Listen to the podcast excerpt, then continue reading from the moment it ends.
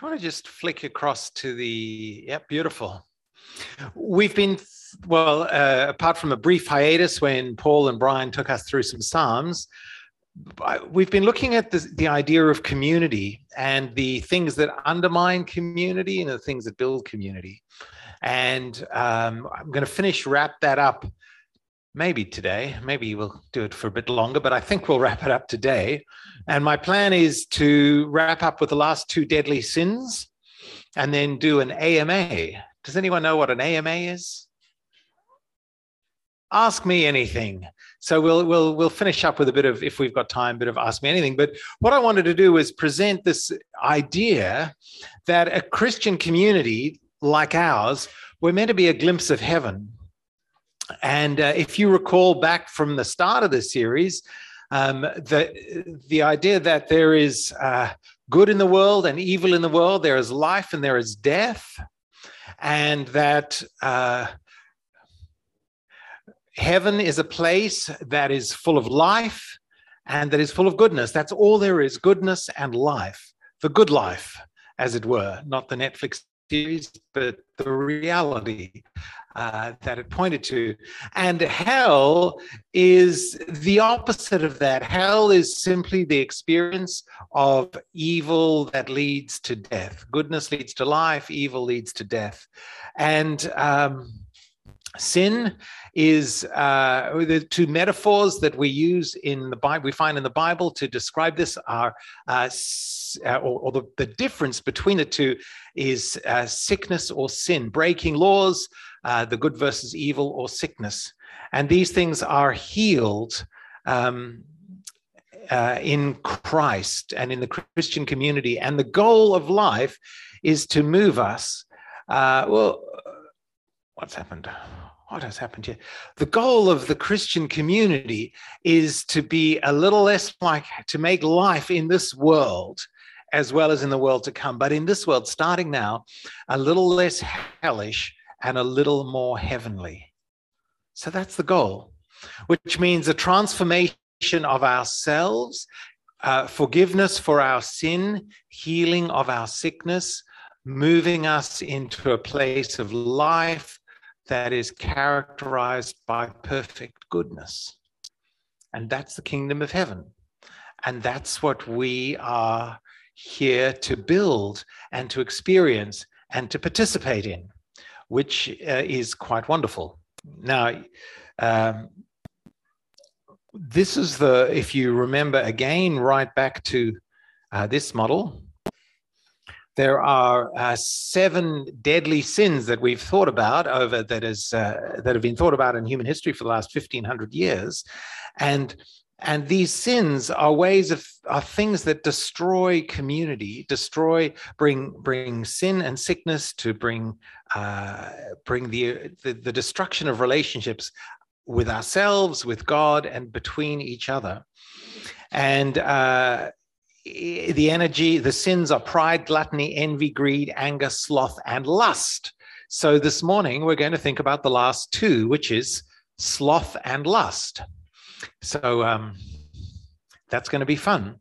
Uh, there is one path of dealing with these sins which we've uh, thought about um, and is often adopted. Um, you know, how do you deal with power? Submit. How do you deal with pleasure? Abstain. Identity. Conform. Renounce. Calm down. One of the ways we deal with uh, the sin of sloth is by saying act. And the other way we think about dealing with lust is cleanse. Um, there is a path of compromise. Uh, so, one you can deny, the other way, where you can compromise. And with the two sins we're particularly interested in this morning, it's the path of entertainment so you deal with sloth, you compromise with the energy of sloth by building a culture of entertainment, or you become permissive. That's how you deal with lust. Uh, this, this model, which I found so incredibly helpful, and I hope you found helpful as well, says that underlying those sins, there's energy that comes from God. God is energy, He energizes us. And underlying the energies of these, uh, underlying these sins, there is an energy that is helpful. And the path of goodness and of life is by redirecting the energy away from selfish, uh, sinful, broken ways to ways that build community. So, again, the sins we're interested in this morning, we're interested in all of the sins, but particularly this morning, the energy behind sloth is renewal, and the energy behind lust is intimacy. So, what drives sloth is an energy for renewal. What drives lust is an energy for intimacy. And again, you uh, just to remind you of all of this, how we see this working, we have these communal qualities that can be redirected uh, through this. Um, he develops this idea of a uh, of a parabola that your energies that can be directed in sinful ways all can be harnessed and redirected to building community and building life and love. And it's not enough just to say no to sin.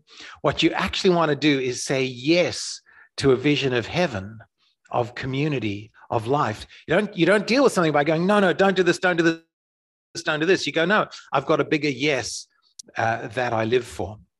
Um, so, uh, one of the challenges before us is um, how whether we are consumers or disciples. And we're going to think quite a bit about that this morning. But you'll see again the sins that we're particularly interested in. Um, these, these, this energy can all be built structurally into our society and into our economies and into our churches and institutions. And one of the ways in which the energy for renewal and the sin of sloth is built in is through a focus on wellness instead of training and uh, the way the sin of lust is exposed structurally is that um, our commerce is shot through with sex. We sell with sex, and you you you can see that in all sorts of ways. Um, so uh, again, you might have questions. That's a brief summary of the last five weeks of teaching, and uh, I'm very happy when we've um, had a deep dive into um, sloth and lust so to speak, to come back and, and have a bit of a discussion um, together. So there's energy, uh, the, the pathway away from sloth is, uh, is renewal. Sorry, and I just realized I've got a, um, and you've got to think about what is sloth, what is, what's a definition of sloth? How would you define sloth? Sorry? It's a cute animal. Yes, yes, a sloth is a cute animal. It's a uh, a noun that come. Sorry, apathetic. apathetic yep. Lazy. Yeah, yeah. Unengaged, disengaged. Yep. Boredom. Now that's very interesting. Um, one of the one of the great theologians, I think it was, let me just refer, uh, said, where where there is boredom, there is no God. Isn't that interesting? So, sloth, here's one way of thinking about sloth. Sloth is the desire for everything to be easy. It's not in the first instance just pure disengagement or laziness, though it has that, it can have that expression. Sloth is this idea that I just want everything to be easy.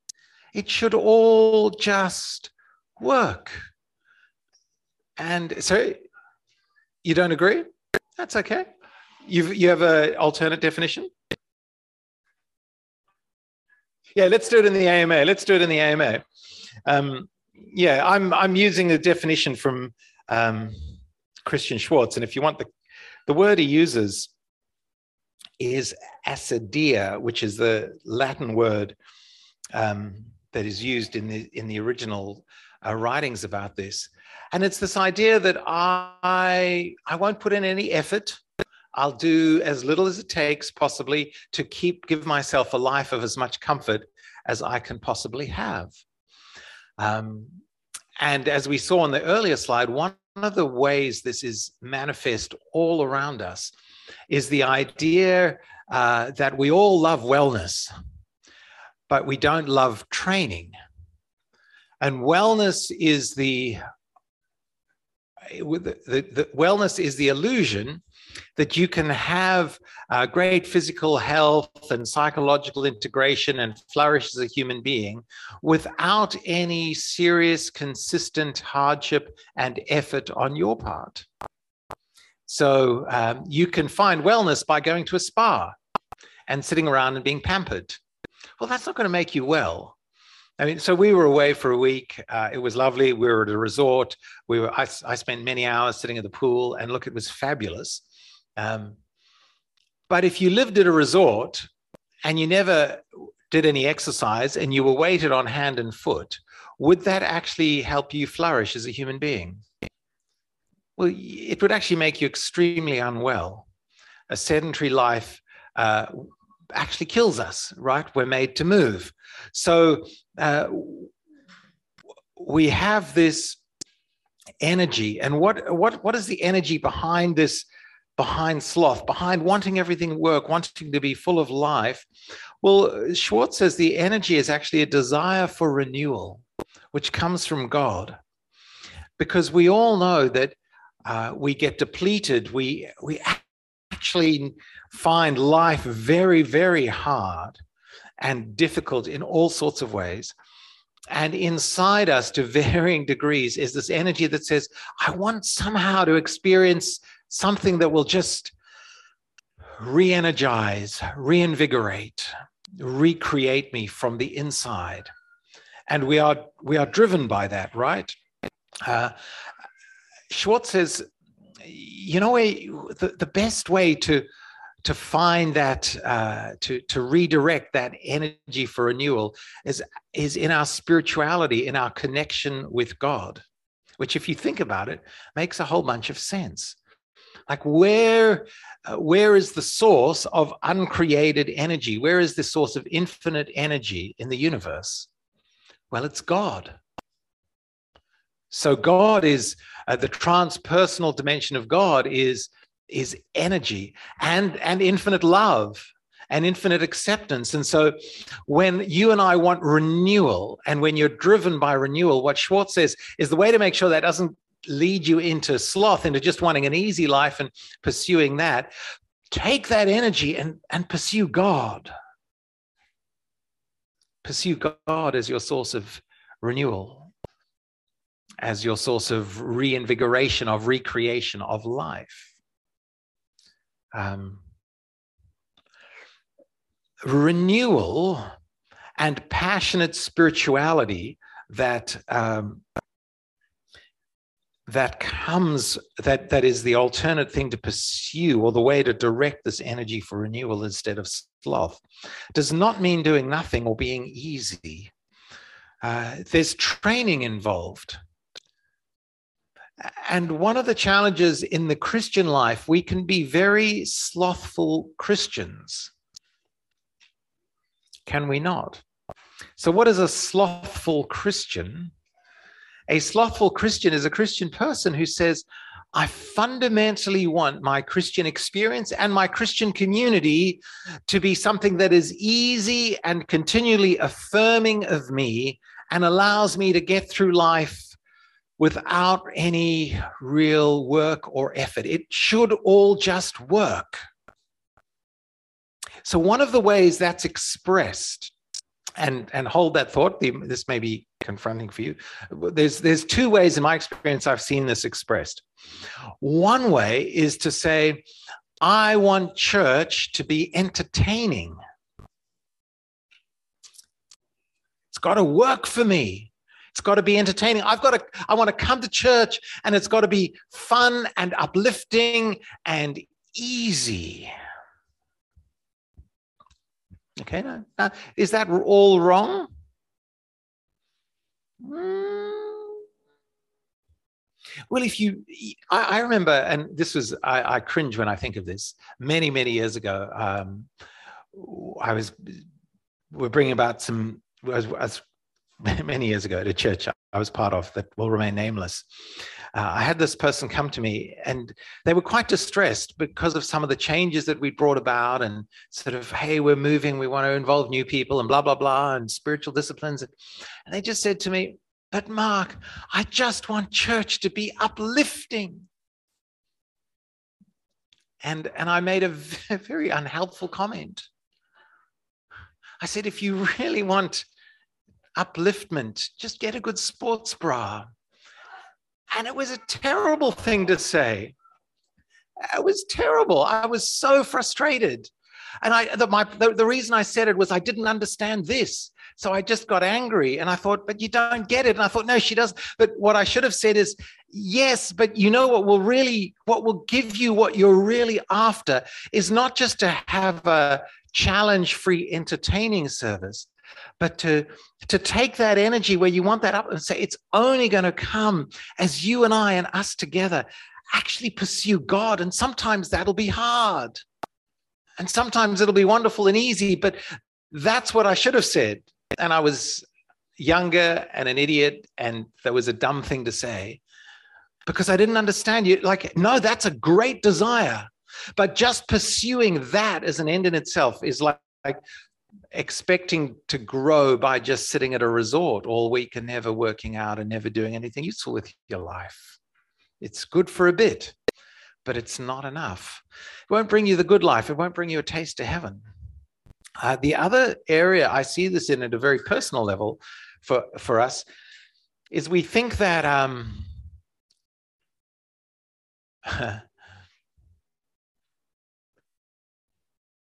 I think we we get enormously comfortable with our Christian lives and we find a groove or a rut or a, a level of engagement with God that works for us. And we settle into that. And we we don't think, well, maybe God wants something more for us.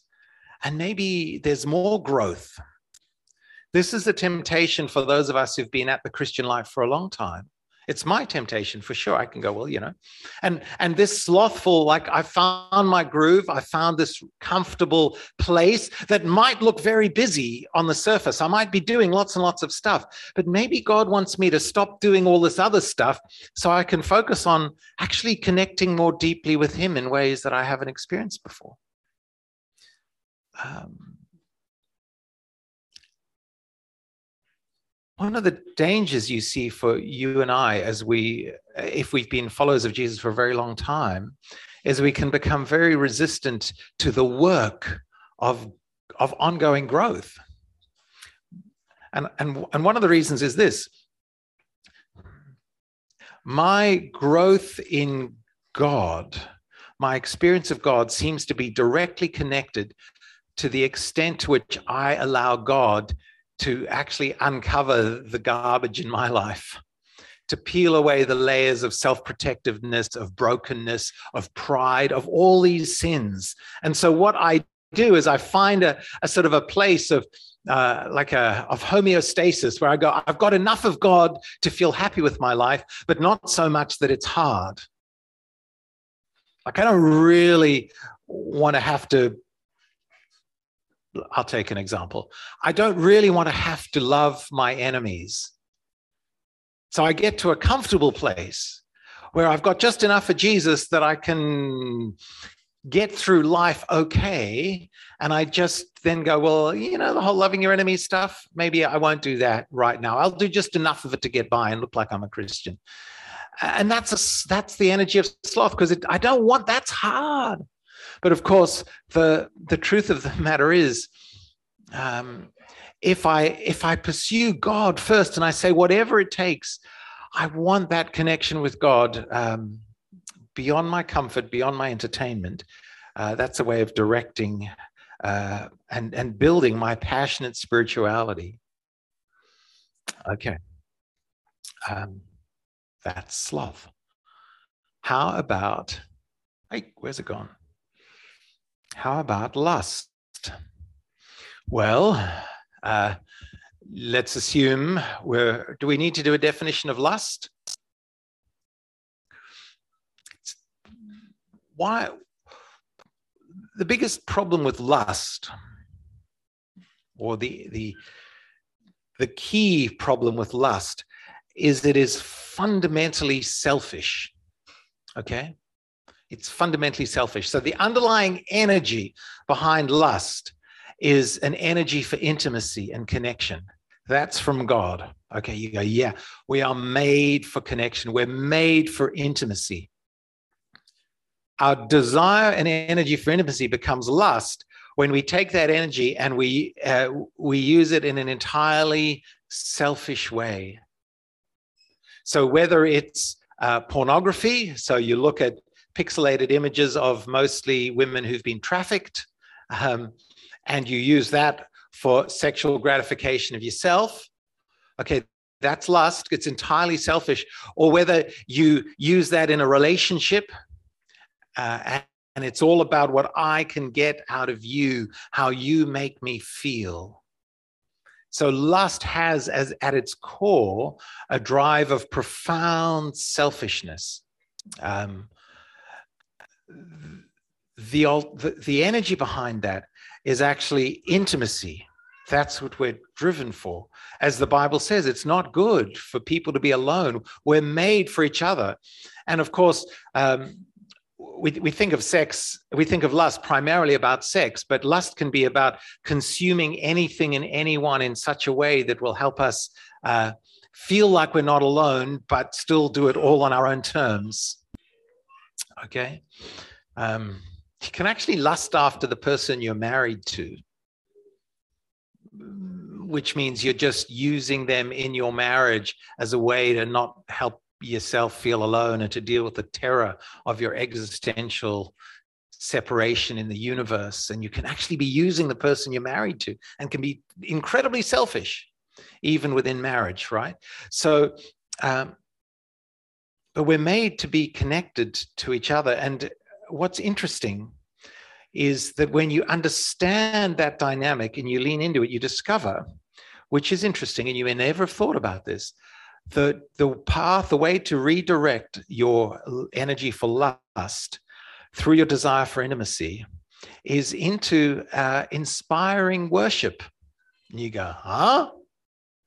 Huh? Well, what does that mean well we are made as human beings to decenter ourselves and the path away from lust is away a path away from selfishness and the fundamental step we're made we, we have to make as human beings is to put god at the center not ourselves. That's what jesus said when he was asked what is the essence of our humanity? He said it's to love god with all your heart mind soul and strength.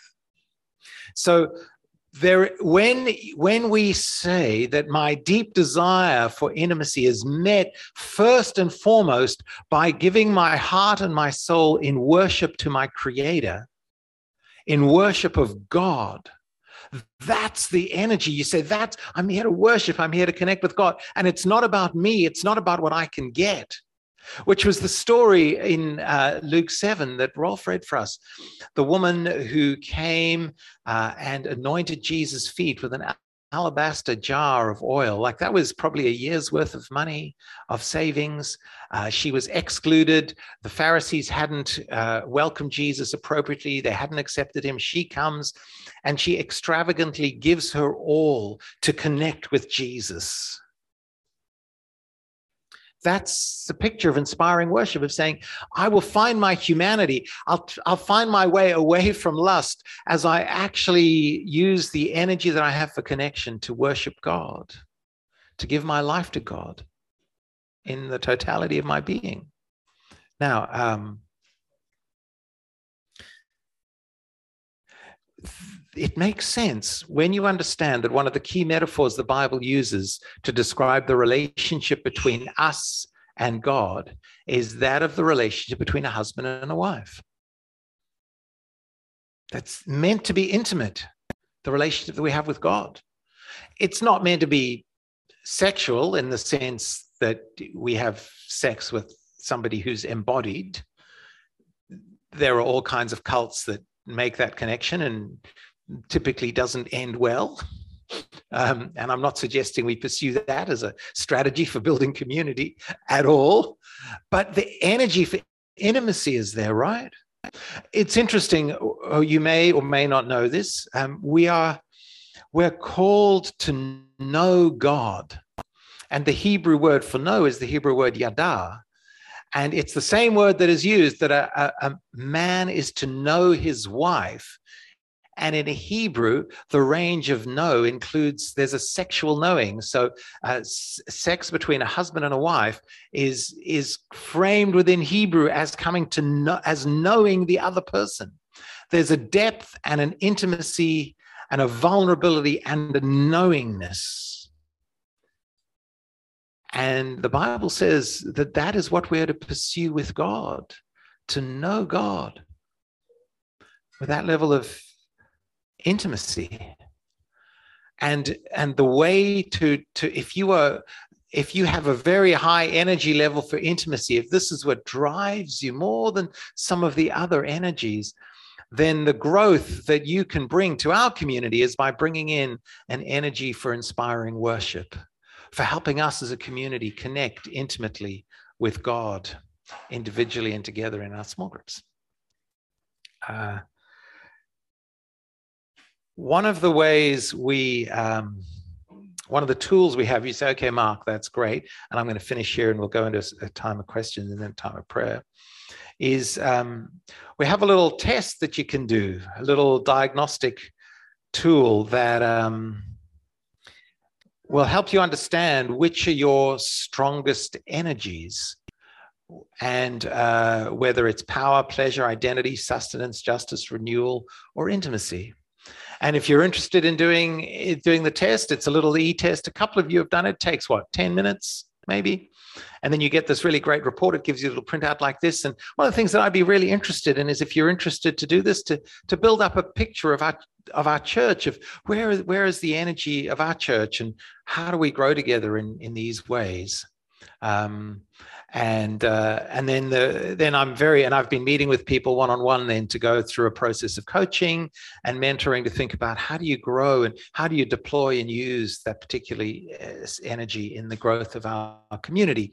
Because remember the goal as we all bring our energies uh, and harness that energy for the growth of community the goal is to build a community that tastes a bit more heavenly and a bit and a bit less hellish and I'll stop there.